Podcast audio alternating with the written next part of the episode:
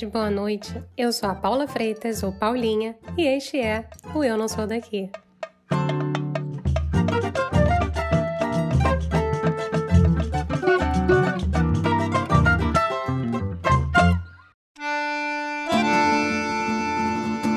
Estender as roupas, lavar louça, fazer feira, decidir o que jantar, trabalhar, ter ou não ter filhos, casar ou não casar. Uh, cansei. A carga mental feminina não é simples em nenhum lugar do mundo, viu? E a Itália é um daqueles países onde o paradoxo fica à flor da pele. O país sede do Vaticano autorizou o aborto lá em 1978. Só que, veja bem, mulheres ainda são responsáveis por 70% das atividades domésticas. A mãe é vista como um ser sagrado e 50% dos assassinatos de mulheres foram cometidos por homens acho que fica bem evidente que o sistema ainda nos penaliza, né? A Karen Ricci e a Priscila Leite moram em Milão e colocam a boca no trombone no podcast Cara Sem Masquilista. As duas contam as próprias visões, histórias tragicômicas vividas e o que elas acreditam que precisa mudar na sociedade italiana. Vem comigo porque o papo tá bom! Meninas não masquilistas, sejam bem-vindas. Obrigada pelo convite. Obrigada, tudo bem? Oi para todo mundo. Tudo ótimo, tudo ótimo. Vocês estão bem nessa tarde aí, que está fazendo um friozinho inesperado hoje? É, ontem estava super bom, hoje aconteceu alguma coisa que está super frio bem para ficar em casa mesmo gravando podcast, então é. tudo certo. É a primavera milanesa, ela sempre faz essas brincadeirinhas com a gente, né? A gente bota a sandália para fora, depois, dois dias depois, já chega o friozão de novo, e é isso aí. Todo ano a mesma coisa.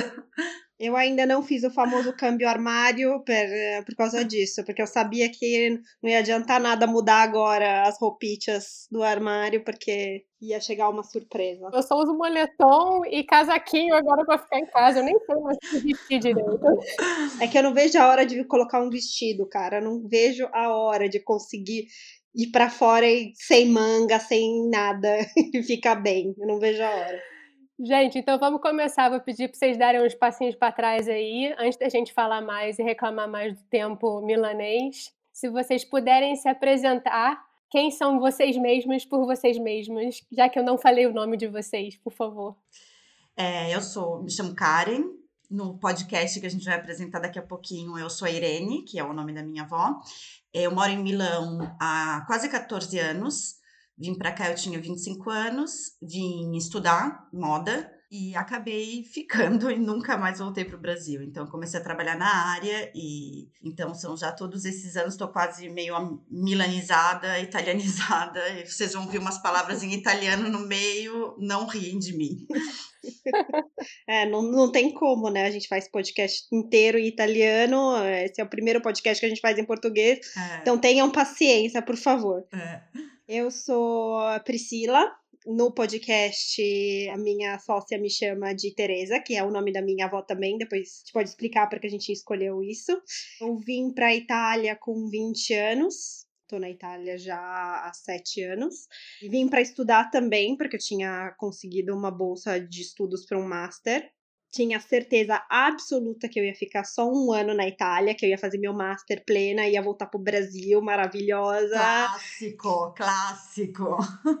Acabei não voltando nunca mais. Não porque eu não ame o Brasil, pelo contrário, acho que morar fora me fez amar ainda mais o Brasil, mas porque foi bem no período onde começou a ter um monte de problemas no Brasil e eu vi que a, a, provavelmente as possibilidades de uma vida melhor para mim ia ser aqui. Comecei a namorar também e uma coisa levou outra e agora tô aqui. Quem sabe o que vai acontecer amanhã. Italianizada, italianizada completamente, as duas. Não, eu espero não tanto, sinceramente. Eu tento, eu tento ser o mais brasileira possível na, no meu dia a dia, porque eu acho isso importante, mas não tem como. Você fica inserido em uma cultura por tanto tempo, é normal se normalizar algumas coisas deles, né? E de onde vocês são do Brasil? A Karen é da onde que tem esse sotaque forte aí? Eu tenho um sotaque todo misturado, na verdade, porque eu sou de Florianópolis, morei em Blumenau, os meus pais são gaúchos, e aqui, digamos que as minhas amizades brasileiras vão de Salvador a Porto Alegre. Então tem uma mistura completa, eu já não sei mais da, que sotaque eu tenho, de onde que eu sou, mas eu cresci, nasci e cresci em Floripa. Que maravilha. É porque é doido que a gente pega o sotaque das amigas aqui também, né? Porque é. a gente não tá mais acostumada a falar português e a gente vai falando com português com pessoas de todo o canto do Brasil. Cê, do nada você tira um, Oxi. um oxente, um uai, um oxi, um tudo, tudo, um bar, tudo. Eu sou de São Paulo, capital. Jamais diria. Não é tão legal quanto Florianópolis, mas é, é isso que eu tenho para hoje. Digamos que ultimamente Floripa não tem dado muito orgulho, mas tudo bem, com as festinhas lá no, nos beach clubs, mas a minha justificativa é que eu saí de Floripa já fazem quase 17 anos, então. Em tempo, você saiu a tempo. Sim, sim. Quando ainda era realmente uma ilha da magia, não a ilha do Covid. Mas tudo bem. Ai, meu Deus. Ri pra não chorar, né? É, é, sim. Nossa. Mas vocês já deram aí um spoiler aí pra gente, falando que vocês duas conduzem um podcast completamente italiano, que eu, na minha santa ignorância, pensava que vocês fossem duas italianas. A gente engana muito bem. Nossa, muito bem, bem demais, eu diria. A gente engana muito bem. Algumas pessoas entendem que a gente é estrangeira. Na real, no podcast a gente já falou que a gente é estrangeira, mas ninguém nunca adivinhou da onde que a gente é. Exato. Nunca, nunca, nunca, nunca. A gente engana muito bem. E, e no final de, de cada episódio, a gente convidou uma nossa super amiga que ela faz um disclaimer dizendo que um sotaque estrangeiro não deve ser um motivo de vergonha, mas sim um sinal de coragem. Porque no começo, o, o, maior medo que a gente tinha para começar a fazer o podcast em italiano é que a gente ia passar vergonha, né? A gente fala assim, ah, gente, a gente não é italiana, a gente vai errar tudo, não vai dar certo, não sei o quê. Então vamos colocar esse disclaimer. Mas daí, no fim das contas, eu acho que a gente acostumou tanto a fazer o podcast em italiano que agora fazer esse em português é que a gente tá mais nervosa, né, Pri? com certeza, com certeza. É, o nosso podcast é sobre feminismo que é um, um tabu gigante na, na Itália ainda. Por exemplo, é, eu vejo que no Brasil já chegou na conversa de bar entre as amigas e na Itália ainda não. Então a gente. A, a Karen começou com esse projeto há muito tempo atrás, ela com certeza vai explicar mais pra frente. E aí, o ano passado, a gente resolveu começar esse podcast. Então é um podcast que fala sobre feminismo italiano e não só pela visão de duas mulheres que vivem, vivem na Itália há muito tempo. E o nome, o nome é bem particular, né? O é. cara sem maquilista, que vocês estão falando para as mulheres. Sim, é, exato. E, na verdade é um nome que é inspirado numa página brasileira, que era Moça Você é Machista, que existia muito. No, acho que não existe mais, porque eu andei procurando. Eu até tinha escrito para elas, né, para dizer assim: olha, eu tô criando uma página aqui na Itália, porque eu criei a página em 2013. Então são já quase oito anos de, de, de projeto, mas principalmente porque é, o que eu vi aqui é que o feminismo fazia parte de uma velha teoria, sabe? Tipo, como se tivesse ficado lá atrás, nos anos 70, e que realmente não fazia parte do, da discussão das pessoas da minha idade, não fazia parte da discussão nos meios de comunicação, a internet ainda tava, não tinha nem Instagram, tipo, pouca gente usava Instagram quando eu lancei a página no Facebook, e se falava realmente muito pouco. O feminismo parecia assim que tu estavas falando que sei lá, que tu ia sair na rua realmente raspando a cabeça, queimando sutiã e, e matando todos os homens. Usavam você é feminista como uma, ofensa. Uma ofensa. É. Ainda hoje usa um pouco, é. é menos, mas ainda hoje se usa. E, e, daí a ideia era criar essas frases, digamos assim, no começo não escrevia muito texto embaixo, hoje eu escrevo bastante texto, para provocar uma reflexão mesmo, sabe? Ai, ah, meu, você acha que os homens não, não sabem cuidar de casa, moça, é, cara, ser masculista. E daí por aí foi, foi crescendo com várias outras frases. E quando a Pri começou a me apresentar os podcasts, porque eu fiquei a louca do podcast, porque a Pri começou a me mandar um monte de podcast, né? E daí a ideia foi realmente para começar a poder discutir um modo um pouco profundo o que na verdade na, nas redes sociais era só a vinheta e um breve texto, né? Porque é, às vezes era difícil, até porque a gente recebeu várias críticas do tipo: por que, que vocês ficam criticando as mulheres, dizendo que elas são machistas? Daí a gente tem que explicar, olha, não é uma crítica às mulheres, o machismo não é culpa das mulheres, mas a gente faz uma autocrítica porque todas nós crescemos e fomos educadas nessa sociedade machista, né? E reproduzimos o machismo constantemente, né? A gente tem que se policiar, mesmo sendo hoje, digamos, ativistas feministas, muitas vezes pode escapar uma besteira que a gente tem que pensar, repensar, porque isso está muito enraizado na nossa cultura, na nossa personalidade também, né? É difícil se desvencilhar completamente de, de uma coisa. É uma. É, parece clichê, mas é verdade, é uma desconstrução diária de mil conceitos, né? A gente é feminista, aí você se vê um dia fazendo dieta. E você sabe que é um instrumento de dominação, você sabe de tudo aquilo, mas é difícil simplesmente acordar todos os dias amando o teu corpo, por exemplo, entendeu? É difícil todos os dias você passar por situações e não julgar mulheres. Então é, é uma desconstrução contínua. Então o cara sem masculista não é querendo apontar os dedos para as mulheres, mas é um convite à reflexão de, olha, a gente está reproduzindo as, as coisas que estão matando a gente, que estão é. fazendo a gente ganhar menos, ter menos oportunidades. Então, meu, vamos acordar, entendeu? Essa que é a ideia. E, e principalmente a ideia é aquela de ser uma conversa e não assim fazer uma narrativa da teoria feminista, um porque a gente não é teórica feminista, né? A gente somos duas profissionais que trabalham em coisas completamente diferentes, mas próprio para mostrar que você não precisa ser uma teórica intelectual e vir da academia para botar em prática aquilo que a gente está falando, porque faz parte do nosso dia a dia. Então, Sim. aconteceu outro dia numa, num EP, num episódio, que a gente fez uma pesquisa sobre estereótipos de gênero e tudo mais, e daí eu tive que pesquisar sobre o conceito mesmo de estereótipo e achei dois sobrenomes de dois autores que tinham escrito um texto sobre estereótipo. Ah, são dois autores. Daí me acendeu a luzinha, eu fui ver, não eram autores, eram autoras eram duas mulheres que tinham escrito, mas na minha cabeça, em automático, a primeira coisa que veio que era um autor. Então, sabe, mesmo fazendo um podcast da um ano, projeto feminista, lendo mil livros feministas, sabe, pensando nisso todos os dias, eu caí assim, ó, como cara, cara Karen, sem masculista, sabe? Tipo, foi assim. Então acontece todos os dias. É um tapa na cara diário, né? Nosso. É um exercício. Deu o exemplo do, das autores. Né? E depois você também deram, vocês deram um exemplo de uma coisa que nós mulheres cometemos o tempo inteiro, achar que o homem nunca faz as coisas da maneira certa em casa. A gente está sempre corrigindo o homem, né? Ah, não, sim, tem que fazer sim. disso, disso, disso. Mas na verdade tem que deixar eles fazerem, mesmo se for errado, né?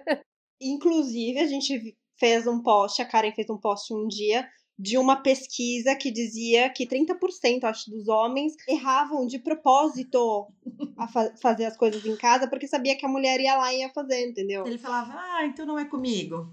Já que eu não sei fazer, eu não vou botar a mão, então. E daí. A cara de pau. E a gente cai assim também, que nem uma. E a gente cai nessas, entendeu? Então é, é um exercício diário. E aí a gente propôs o podcast como uma conversa entre amigas, justamente para tentar puxar uma pauta tão importante para o cotidiano das meninas, entendeu?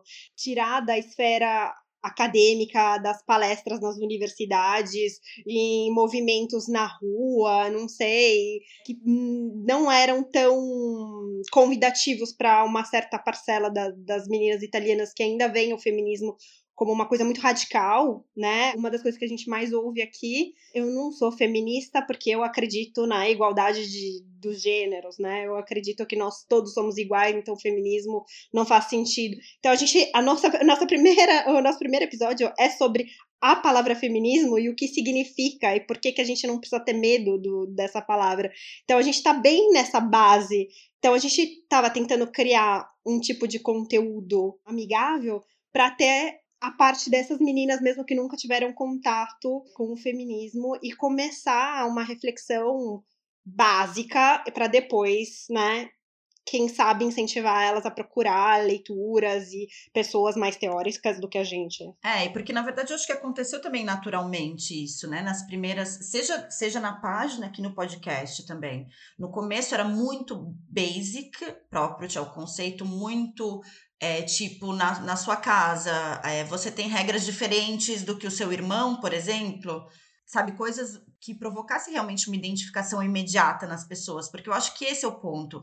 Quando a gente começa a falar de mansplaining, catcalling, uh, gaslighting, blá blá blá blá blá blá blá blá, é, le persone hanno eh, preguiça próprio, sabe? O que, que eu tenho a ver com isso, sabe? E na verdade, quando você fala de uma coisa direta. Mais tangível. Mais tangível, é. tipo. Daí a pessoa fala assim: ah, então isso tem a ver com a minha vida. Exato. Exemplo prático do que tá acontecendo com a gente todo dia, né? É, e além do que, eu acho que assim, a língua, o fato da gente não ser madrelíngua italiana, eu acho que ajudou em algum modo. No começo eu achava que isso fosse um defeito, mas eu acho que ajuda porque a gente consegue explicar as coisas com um vocabulário simples sabe? A gente não vai procurar lá no italiano perfeito, cheio dos tuttavia, altrove, blá, blá, blá. básico, básico, básico. Então, assim, fica simples e, e, claro, e é uma coisa assim que eu acho que é, a resposta que a gente tem é, é, é muito essa, sabe? Que as pessoas se identificam e parece que elas estão sentadas conversando com umas amigas de temas sobre a vida delas. E não sabe que no, atrás tem uma placa gigante, tá escrito feminismo. Talvez elas nem sabem que seja isso, mas elas se identificam, refletem e, e é divertido também, no fim das contas, né? É, a gente traz muito, muitos casos da nossa vida mesmo, né? Então a gente fala do nosso trabalho, o que, que aconteceu naquela semana que a gente ficou pé da vida, ou casos que aconteceu quando a gente era pequena. Nossa, a Karen tem umas, umas histórias da infância dela que, pelo amor de Deus, entendeu? É. ela estudou nos colégios assim pesados, entendeu? É. Então a gente conta muita coisa da nossa vida, eu acho que isso constrói uma identificação e uma ponte muito legal com as meninas. Então a, elas ficam mais suscetíveis, talvez, a, a escutar o que a gente tem para falar. Com certeza. Vira realmente uma conversa de mesa de bar. É. Isso. Mas a recepção, então, vocês falaram aí que tem sido muito positiva, né? E o que mais vocês escutam, assim? Porque vocês também falaram que, na verdade, feminismo é uma coisa que é um pouco mais extremista dentro da sociedade italiana. Quais são os tipos de opinião que vocês recebem quando vocês lançam os episódios? É, então, na verdade, assim, a gente recebe alguns comentários sobre os episódios, mas principalmente o que gera mais discussão são os posts que a gente coloca na, nas páginas, né? A gente recebe alguns e-mails. Normalmente, quem escreve pra gente depois do podcast é quem tá feliz da vida só fazendo elogios. A gente ainda não recebeu muita crítica, só uma que a gente fala muito palavrão. E, um cara, e um cara que, tentando explicar como é que a gente podia ah. melhorar o nosso podcast. Isso, isso. Mansplaining do nosso podcast, a gente já recebeu. Exato, teve essa também. Mas normalmente o que gera mais a coisa mais irônica de todos, o que gera mais discussão é quando a gente ousa falar alguma coisa dos homens. Daí vira mil e poucos comentários, tem que ficar indo lá hum, fazer um, uma intervenção, porque quando a gente fala de coisas da vida das mulheres, assim, tem uns comentários, as pessoas interagem e tudo mais. Basta que a gente coloque. É, quando a gente fez, a gente até fez uma, um EP, é, não todos os homens, né? Not all men. E, gente. Deu um bafafá. Sim, eles só chegam para reclamar. É só ali que eles chegam. Ah, não, mas porque eu não sou assim, mas porque vocês são nazi-feministas. Todo mundo já chamou a gente de nazi-feminista. Olha. Eu sempre falo, ah, é assim, a gente é tão radical, né? A gente tá lutando pela igualdade dos gêneros, a gente é super radical. E vocês veem muita diferença entre, no fim das contas, se a gente voltar para base, base mesmo, vocês veem muita diferença entre ser mulher no Brasil e ser mulher na Itália, nos dias atuais, especialmente? É. É ruim nos dois. Não, tô brincando. é, não, então, eu acho que tem algumas diferenças importantes, assim. O que eu sinto a diferença, por exemplo, de positivo e negativo. Eu acho que a coisa positiva para mim aqui é a segurança. A sensação de segurança que no Brasil eu não sentia. Sabe, eu voltava da universidade à noite, eu tinha medo de pegar ônibus de noite. Eu tinha medo de atravessar uma parte da universidade que não tinha ninguém. E realmente é, tipo, me incomodava, sabe? Me incomodava que, tipo, era muito normal que alguém passasse a mão em mim no ônibus, por exemplo. Eu me sentia muito mais insegura. E aqui na Itália isso não existe, assim. Pode acontecer do cara falar tchau, bela, e blá blá blá. Mas. O catcalling existe, mas. O catcalling é... existe, mas é. A pessoa que vai passar a mão em você é mais difícil. É muito mais difícil. Então, eu acho que aqui a gente se sente muito mais segura. Eu, pelo menos, me sinto muito mais segura. Sabe, aqui várias vezes eu voltei para casa depois da, da balada de ônibus às três da manhã me sentindo tranquila. Isso aconteceu várias vezes. Do outro lado, eu acho que tem algumas questões que no Brasil a gente está muito mais para frente, né? Uhum. No trabalho, por exemplo, eu acho que aqui eles são muito mais machistas no trabalho, muito mais. Também acho. Tipo, é, é, eu estava olhando os dados, é, na Itália só 7% dos administradores delegados são mulheres. Que são os chefões, né? Isso, é o CEO. No Brasil são 13%. Ok, ainda é uma porcaria, é pouquíssimo. Mas a gente já tá falando do dobro, sabe? E o dobro quer dizer que realmente as mulheres têm mais possibilidades de se expressar. E aqui, meu, tu ouve muita piada machista. Nossa. Eu já ouvi umas coisas no trabalho, assim, eu cheguei a, a praticamente decidir de ir embora de um trabalho porque eu não aguentava mais ouvir e, e, responder, sabe? Ter que responder para uma pessoa completamente machista, mas assim, piadas que humilhavam as mulheres, achando que fosse a coisa mais engraçada do mundo. Então, nisso eu acho que é diferente. Também acho, concordo. A, a, a segurança pública aqui é melhor, no, no, geral. Não quer dizer que aqui não exista estupro, porque obviamente existe, mas eu me sinto mais segura, apesar de ter sido seguida umas duas vezes aqui em Milão e em São Paulo nunca tinha acontecido. Mas eu acho que, assim, ser mulher no Brasil é melhor em alguns lados, porque as mulheres mesmo já têm uma, uma mentalidade mais, mais aberta, no sentido de. Eu tô falando, obviamente, do meu recorte, né? De mulher, de classe média, eu sou branca, eu sou hétero, então tô, tô falando do meu recorte. Eu tenho universidade, eu tenho um diploma universitário. Se eu pegar esse recorte no Brasil e esse recorte na Itália, as mulheres do Brasil são muito mais esclarecidas enquanto ao feminismo, enquanto à liberação sexual, enquanto a um monte de coisas que na Itália elas ainda têm muita mente fechada, são muito mais conservadoras nesse sentido e reproduzem muito mais o machismo. Até porque a gente vive num lugar, num país que é do tamanho do Maranhão e tem o Vaticano dentro do país, entendeu? Então, o catolicismo aqui é muito forte, a culpa católica aqui ainda é muito forte, e a família tradicional aqui é muito forte ainda. Então, esse papel da mulher, mãe, que tem que ficar em casa, cuidar dos filhos e fazer tudo, ainda é muito forte, e elas levam isso muito para frente. E elas não falam de feminismo do quanto a gente fala. Então, tem, eu acho que essa é a maior diferença, porque os, os caras são machistas nos dois lugares, entendeu? Quem faz a diferença é a gente. É, sim. Na real. Não, é, porque o, o que aconteceu, assim, historicamente, se a gente for pensar que, no desenvolvimento do feminismo na Itália, né? Na verdade, elas conseguiram conquistar coisas que no Brasil ainda a gente não conseguiu, sabe? O aborto foi regulamentado, legalizado em 1978. Sim. No Brasil, a gente ainda tá rediscutindo isso, discutindo e não chega em lugar nenhum. Só Deus sabe como elas conseguiram também. Foi uma super vitória. É, nos anos 70 teve realmente uma luta política feminista muito concreta, porque foi depois do movimento estudantil de 68, elas começaram a se reunir só entre mulheres. Elas perceberam que se elas seguissem os movimentos estudantis, elas iam continuar ficando em segundo plano. Então, as feministas dos anos 70 na Itália, elas realmente foram radicais.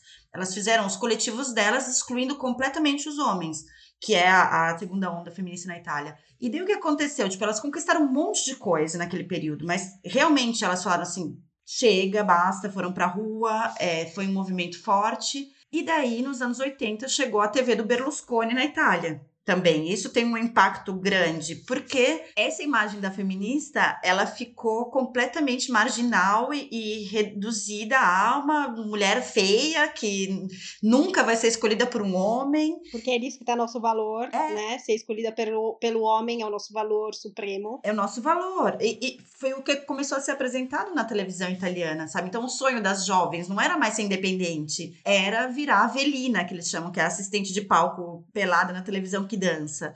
Isso durou por um monte de tempo, então meio que ficou meio apagada a coisa do feminino. Não era mais de moda, sabe? Tipo, não pegava bem. Agora eu acho que tá voltando por causa da internet, né? Eu acho que tudo tá mudando e, e quem segue a, a, a, hashtag feminismo, digamos assim, no Instagram, tem muitos, muitas meninas jovens que estão criando perfis, que estão falando sobre isso mas ainda é muito da bolha. Se você vai na rua, no seu lugar de trabalho e conversa com alguém, é muito difícil que alguém queira falar contigo sobre isso. Todo mundo fica meio com vergonha, assim. Sim.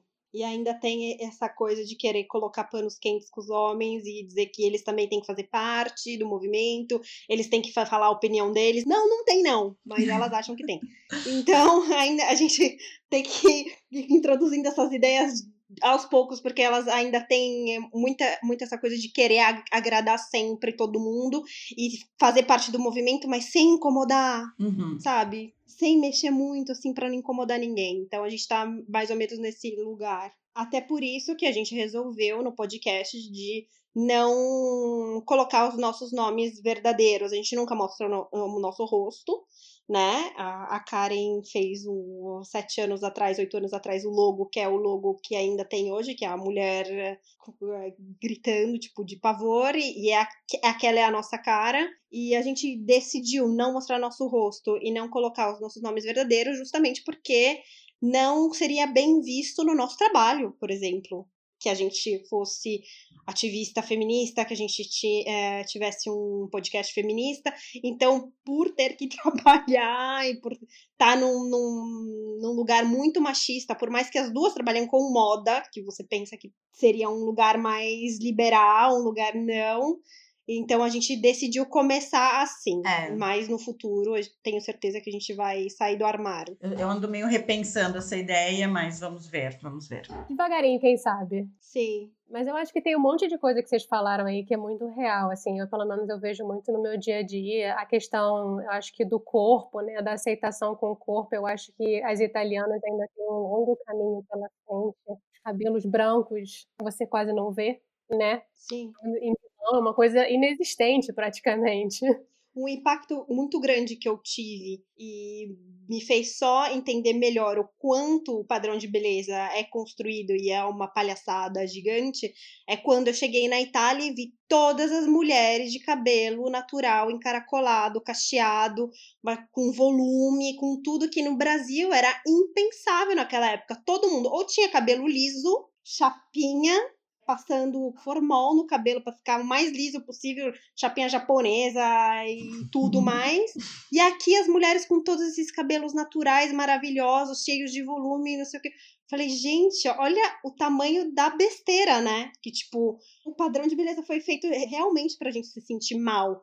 Porque o que é bonito do Brasil aqui não é bonito entendeu? Não é a mesma coisa. Aqui elas podem ter o cabelo do jeito que elas nasceram com o cabelo delas. E eu, eu isso foi um impacto muito grande para mim. Além do que a, a questão das cirurgias plásticas também, né? No Brasil, assim, praticamente quase todas as minhas amigas fizeram cirurgia plástica. Aqui. Nossa, silicone total. É, sim, aqui é muito difícil, sabe? Você encontrar alguém que faz cirurgia plástica, tipo. Uhum. E elas ficam também elas acham estranho é. quando a gente conta que, que é desse jeito. Assim, não é uma coisa como no Brasil, tipo, presente de 18 anos, botar o silicone, sabe? Pelo amor de Deus, né, gente? Nossa. Ir ao dermatologista todo ano, para eles, é uma coisa impensável, sabe? Elas vão nem no ginecologista uma vez por ano, imagina um dermatologista, gente, pelo amor de Deus. Ah, mas elas gostam de uma estetista. No cabeleireiro elas vão bastante. Sim, sim, sim, sim. No cabeleireiro, na Xereta. pros pelos, elas vão. Mas essa coisa da, da, da plástica é real, elas não fazem. Não é muito comum aqui, não. Mas assim, voltando um pouquinho, assim, um pouco falando essa comparação da luta feminista aí, que eu acho que vocês já falaram um pouco, no cotidiano, vocês falaram assim da questão do trabalho. A Karen falou que já até mudou de trabalho por causa do machismo que você, que você sofreu. Tem alguma coisa no cotidiano que assim pega no calo de vocês viver na Itália? Nossa, várias.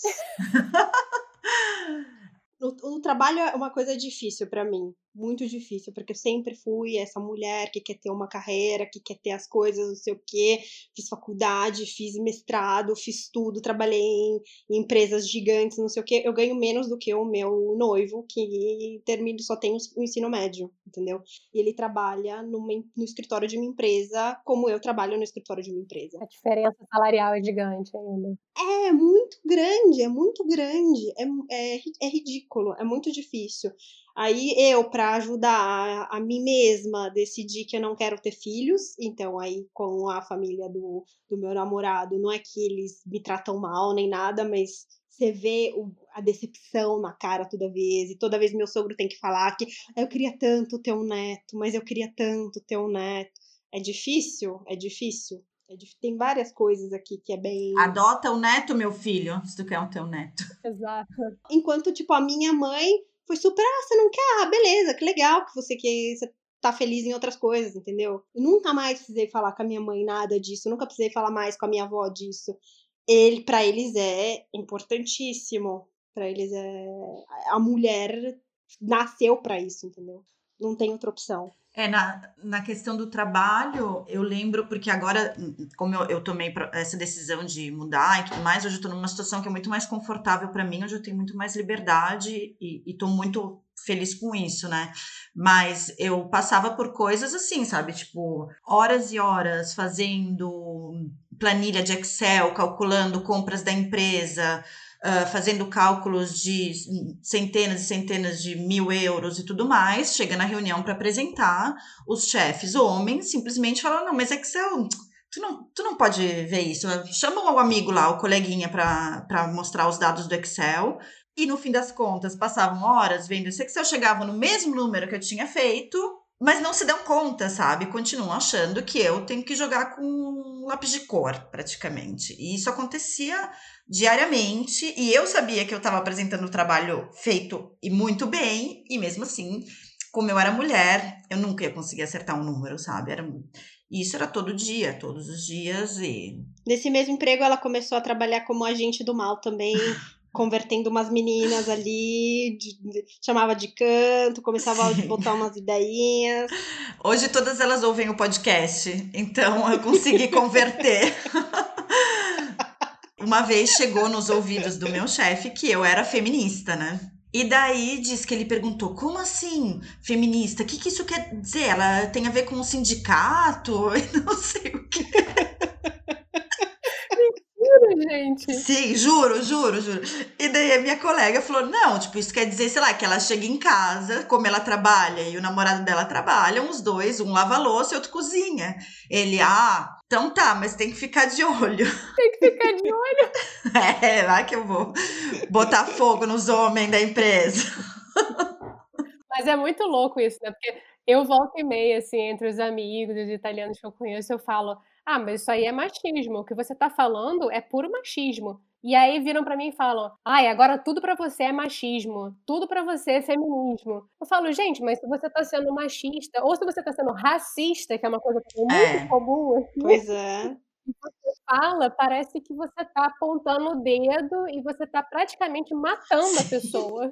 pois é, mas é o que eles não entendem é que sempre foi. Sempre foi machismo, sempre foi racismo, sempre foi, não é que agora é. Sempre foi, só que agora a gente tá falando. Agora acabou o tempo, cara. 2021, vamos pra frente, porque não tem mais condições de, de ir pra frente assim, entendeu? É uma coisa que a gente fala bastante no, no podcast também, é que não é a gente que tem que ficar com vergonha de apontar e de falar as coisas. São eles que têm que ter vergonha de falar essas bosta, entendeu? São eles que têm que ficar com vergonha de ser machista, de ser racista. Não é eu que tenho que ter vergonha de chamar atenção de uma forma séria ou com uma brincadeira, com uma piada, com qualquer coisa. Mas eles têm que se sentir mal, não a gente, né? É isso. É exatamente isso. Bom, meninas, agora vamos mudar o rumo da prosa que eu vamos para o bloco que eu tô chamando de momento chorrindo, que é aquele momento rir para não chorar. Ai, meu Deus. Bem, bem 2021 mesmo. bem 2020, 2021. que é onde eu tô pedindo para o pessoal contar uma gafe, um caos, um perrengue. Pode ser uma história tragicômica que vocês passaram aí nessa Itália louca da vida. Então, a minha, a minha primeira gafe foi no, no começo, eu tinha acabado de chegar aqui, e essa eu, eu conto sempre porque eu acho que ela ficou pra história. Praticamente, eu quando me mudei pra Itália, eu não, nunca tinha vindo para cá, né? Eu peguei, cheguei aqui com a minha malinha e fiquei. Eu achava que as pessoas se cumprimentassem dizendo tchau bella e tchau bello. Todo mundo para todo mundo. então, eu cumprimentava todas as pessoas do supermercado, na farmácia, no trabalho. Tchau, Bela, tchau, Bela. Eu, Só que sim, o negócio, o pior foi que eu tinha um namorado italiano e ele nunca me falou isso. Ele demorou tipo uns três, quatro meses para me dizer. Então, cara, sabe o que, que é? Normalmente as pessoas que não se conhecem, elas não falam tchau, ainda mais tchau bela. É muito mal educado você falar isso. Eu falei que eu passei quatro meses fazendo isso com todo mundo e ninguém nunca me falou. Mas aí depois eu parei para sempre. Gente, essa história é maravilhosa.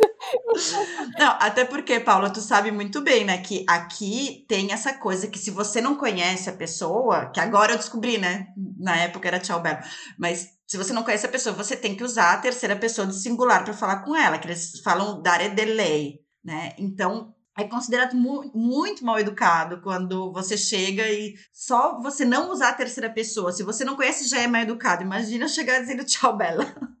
Vergonha. Pri, qual é a tua gafe? Bom, eu. É, é, como é que eu vou superar essa história? Não tem como superar. Eu acho que eu sei mais histórias da Karen para fazer você rir. Porque eu passo vergonha sempre tipo, que ela, que ela chegou em Milão e não sabia, não sabia que existia o Duomo. Ah, também, é verdade. Que ela tomou um susto quando ela viu, quando ela viu o Duomo, porque ela não sabia que existia. Tem várias, a cara é ótima para isso. Eu sou, não sei. Bom, eu vim pra cá para estudar, eu era novinha, eu tinha 20 anos, então eu vim assim com, obviamente, pouquíssimo dinheiro e a minha vida era um perrengue completo, né? Eu morava com uma, uma brasileira que a gente não se conhecia antes, eu conheci ela aqui, mas ela era amiga de uma amiga minha, é, num quarto e cozinha, praticamente, super pequeno, da sala e cozinha junto pro quarto, não tinha uma porta, era só o buraco da porta, era só o arco da porta, e aí tinha dentro o quarto e o banheiro, assim, então era muito pequeno, a gente morava juntas, porque era duas ferradas, sem dinheiro, e aí, para começar, a, a, ideia era, vamos fazer uma rotação. Um mês você dorme na cama de casal e eu durmo no sofá, porque era sofá-cama. E aí no próximo mês a gente gira, né? Pra, pra não ficar, tipo, uma para sempre na cama e tal. Aí chegou, tipo, não deu dois meses, a gente falou: quer saber? Vamos dormir junto, porque não dá. Aí a gente começou a dormir as duas na mesma cama. Isso é perrengue um. Aí perrengue dois. Pra comer, o que, que a gente fazia? A parte de comer só merda, porque você vai comprar pasta, salsicha e comer macarrão com salsicha a vida inteira. Aqui tem uma organização que chama International Week, que são para os estudantes estrangeiros. Então, eles fazem festas para esses estudantes que estão no, no, programa de intercâmbio da, da Europa que chama Erasmus e tal. E aí tinha essa balada de quarta-feira dessa festa, que você chegava lá, entrava e tinha um, o buffet de aperitivo, porque aqui é, é muito famoso aperitivo, para eles é janta quase, né? Tem muita coisa no buffet de aperitivo. Grátis para quem tinha o cartãozinho da International Week. E, e depois tinha balada normal, aí você ficava lá e bebia e tal. Meu, nas primeiras semanas a gente ia lá, comia e ficava na festa. Depois a gente ia só pra comer, porque era o nosso jeito de economizar dinheiro, entendeu? Uma janta por semana grátis para quem tá estudando e comendo pão com salsicha todos os dias. Era tudo de bom. É. Então a gente ia lá, comia e ia embora. Não ficava pra festa porque a gente não queria mais festa. Tirando a barriga da miséria. Sim, tem mil. O aperitivo salvou muita vida de pessoas na Itália. Nossa, nossa, que todos os estudantes vivem de, de aperitivo porque é isso que você tem para comer barato e comer alguma coisa que não seja salsicha. E tem várias histórias de perrengue, assim, tipo, eu passei seis meses na, em Florença fazendo um estágio numa, numa empresa que eu queria muito, mas que pagava muito pouco, né? Muito, muito pouco mesmo. E aí esse foi tipo, minha época mais de perrengue. Por exemplo, para voltar para Milão, porque meu master era em Milão e eu trabalhava em Florença, de, de final de semana, eu tinha que pegar carona, porque eu não tinha dinheiro pro, pro trem. Conheci um monte de gente assim. E eu não tinha, por exemplo, aquecimento em casa durante o inverno, porque eu deixava desligado para economizar. Então eu dormia de, de, de casaco, essas coisas, ia dormir. Só ligava o aquecimento quando meu namorado vinha me visitar de final de semana pra fingir que tava tudo bem. Aí eu ligava e falava: Não, tô ótima, amor, tá tudo bem. Mas, Pri, justamente quando tu ia ter um corpo para te esquentar, tu não ia precisar do aquecedor, né? Nossa, Florença no inverno faz muito frio, cara. É frio, é frio. Faz muito frio. Não, tem, não tinha como.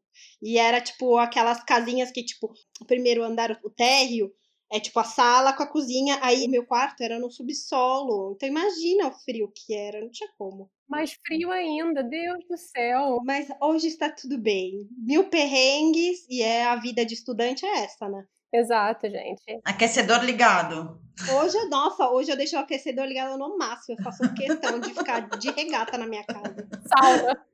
Na minha casa a gente anda de regata. Porque eu mereci! Passei muito frio. Ai, gente do céu.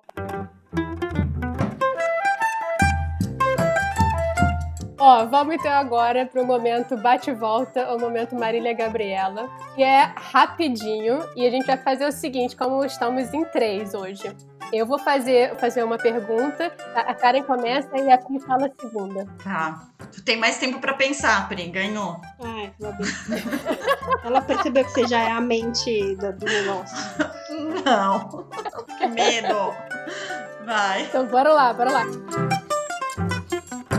Uma mulher. Irene, a minha avó. Não, você roubou. Eu ia falar minha avó também, juro por Deus. juro, juro. Não tem jeito, a gente é muito fã das nossas avós. A gente tem isso em comum.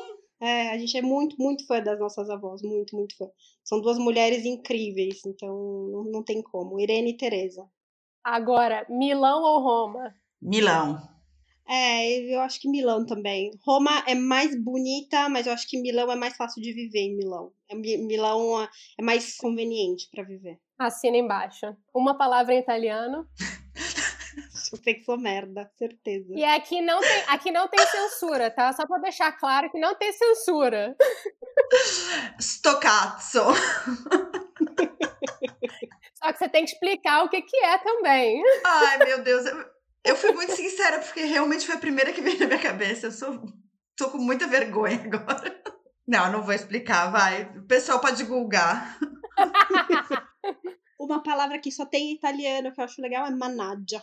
Que eles falam quando, ele, quando acontece alguma coisa de, de ruim, de errado, eles querem dar culpa para alguma coisa espiritual ou não, ou alguém. Managgia alguma coisa. Então é. é managgia la miséria. Exato, e não tem, não tem tradução, eu acho legal.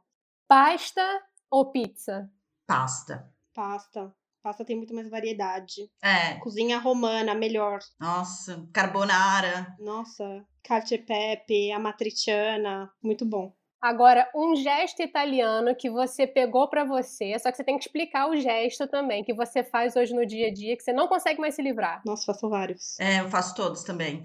Uh, vou dar um exemplo aquele para mandar embora ou para dizer que vai embora. Praticamente você tem que colocar a mão em horizontal, depois a outra em perpendicular, uma do lado da outra e bater. Tum, tum. Vai embora, vai embora. Essa é ótima. Podem googlar essa também para aprender. Eu uso demais essa, eu uso muito assim, que é paura, é medo, eu uso bastante. A gente faz para lugar cheio, eles fazem para medo, né? Isso, é. É, é, eu faço muito assim, que é o furbo. É, você tá muito espertinho. Essa eu nunca eu, fiz. Eu faço bastante também. Que é como? É o dedo, é o dedo escorrendo assim na bochecha, né? É o dedo que escorre, exato. É. Ah, eu faço várias. Que é ótimo, é ótimo comunicação não verbal. Às vezes você, você tem que você só se olha assim, faz um negócio rapidinho, a pessoa entende, é maravilhoso. eu adoro. E as expressões do rosto eu acho que mudam também, né? Nossa, muito. Por exemplo, quando você não entende ou, ou tipo, você não sabe a resposta, eles falam bo, às vezes tu não precisa nem falar, você só faz assim, vai, desce a boca, assim, faz. Sim. Desce a boca assim, já sabe o que, que tá querendo dizer. Exato. Agora, salgadinho brasileiro ou frita italiana? Ai, gente, salgadinho brasileiro a vida inteira. Nossa, salgadinho. Nossa, ontem eu fiz empada. A primeira vez que eu, que eu vi um arantino na vitrine eu comprei para comer pensando que era coxinha, foi a maior decepção da minha vida. foi horrível, eu fiquei aguada, porque é igual a coxinha por fora. Aí você vai comer um bolinho de arroz horrível, porque o bolinho de arroz é ótimo, mas o arantino é horrível. É, também concordo uma caixinha da qual as mulheres italianas precisam sair. Ah, de colocar a mãe como santa intocável. Eu acho que essa é muito difícil, porque essa deixa todo mundo na prisão: os homens, as mulheres, as avós, as mães, as filhas, todo mundo. Sim. O ambiente doméstico, né, em, em geral. As mulheres aqui estão muito presas no ambiente doméstico da família como se fosse a responsabilidade principal delas e só delas, assim. Não é compartilhar, é, não é compartilhável, não sei nem se existe essa palavra, mas tudo bem. Compartilhado, é, compartilhável. Agora, meninas, para terminar, vamos de dicas do modo avião, que é onde eu tô pedindo pra galera recomendar aí o que, que vocês têm visto, lido, escutado, sentido, amado ou odiado também. Se quiser dar um alerta aí pro pessoal. Se for italiano, ganha bônus, tá? É, eu consideraria um podcast muito interessante italiano, se chama Cara Sem Masquilista. Vocês podem encontrar em todas as plataformas digitais para treinar o italiano. É ótimo, gente, é maravilhoso. Não, a, a, parte do podcast, eu vou sugerir um livro em italiano que se chama Manuale per ragazze rivoluzionarie, é, que é escrito da Giulia Blasi, que é uma italiana. Uh, que é mais ou menos da minha geração, ela é um pouquinho mais velha do que eu, ela tem uns 43, 44 anos, se eu não erro. Eu acho que é um dos primeiros livros que foram lançados na Itália que falam de feminismo com uma linguagem atual digamos assim, sem aquela teórica, retórica, teoria dos anos 70. Eu sempre sugiro ele para quem está começando no, no mundo do feminismo, porque ele não cansa, é super gostoso de ler. E depois dele começaram a vir vários outros, e eu acho, mas eu acho esse bem importante. Eu, eu sou democrática, então eu vou falar um em português e um italiano. O em português é um, o meu podcast favorito de, de toda a vida. E falando de feminismo, não tem como não falar delas, que é o Calma Gente Horrível. Ah. É um podcast incrível de cinco mulheres maravilhosas e elas falam de mil assuntos diferentes e com sempre muito didáticas e com uma veia política muito interessante. Uma delas, que é a Tati, eu sou muito fã dela, ela é incrível. Eu acho que é um podcast leve, que você se diverte ouvindo e você aprende muita, muita coisa legal. Então, essa é a minha primeira indicação. E depois de um livro em italiano, eu vou indicar o livro de uma autora que a gente teve a honra de receber no nosso podcast na última, na última, no último episódio, que é a Valéria Palumbo. O, o livro dela se chama Piuttosto me afogherei. Ela é uma histórica de mulheres, então ela é especializada na história das mulheres no mundo e contou pra gente um monte de coisa que a gente não tinha noção nenhuma de como era a vida das mulheres no passado, desde a antiguidade até a modernidade. Então, foi uma, um episódio muito legal e o livro é muito bom. Então, é isso. É, fala, o livro fala praticamente de mulheres que não se casaram, que resolveram não se casar e quais eram as alternativas das mulheres durante a história para vidas que não fossem aquela do casamento. Então é muito legal. Qualquer semelhança é uma mera coincidência, Pri. então, menina, mas eu, eu não vou ter filho, mas eu vou casar, vou casar esse ano. Olha só. Olha ela! Ser feminista é viver as contradições, né? Não tem jeito, a gente tem que, balan tem que balancear as coisas. Mãe, não, mas vou casar, olha só. Cedo ou tarde, todo mundo se deita para o patriarcado, não tem jeito. ou para o patriarcado ou com o patriarcado, daí é uma escolha de cada uma. é, pois é. Karen, Pri, muito, muito, muito obrigada por vocês terem topado a conversa, por vocês terem dividido um pouquinho com, com a gente, com quem está escutando a gente. De verdade, eu desejo a vocês um sucesso estrondoso ainda maior não só para o podcast, mas para o projeto como um todo de vocês, que eu acho que a Itália precisa de mais de vocês duas. Então, multipliquem. Obrigada, Paulinha. Que bom, obrigada. Obrigada pelo convite, foi super legal. Desculpa os erros de português. obrigada.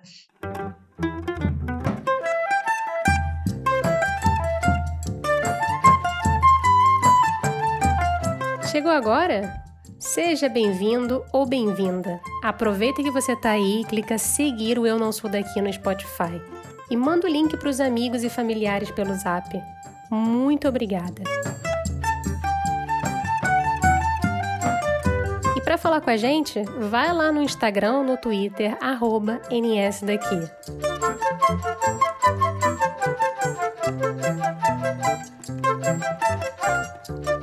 O Eu Não Sou Daqui foi apresentado por Paula Freitas, editado pela Stephanie DeBi, design gráfico da Gabriela Altran e consultoria do João Freitas. A nossa música tem composição e flautas da Karina Neves, violão de sete cordas e bandolim do Pedro Franco e mixagem do Tito Neves.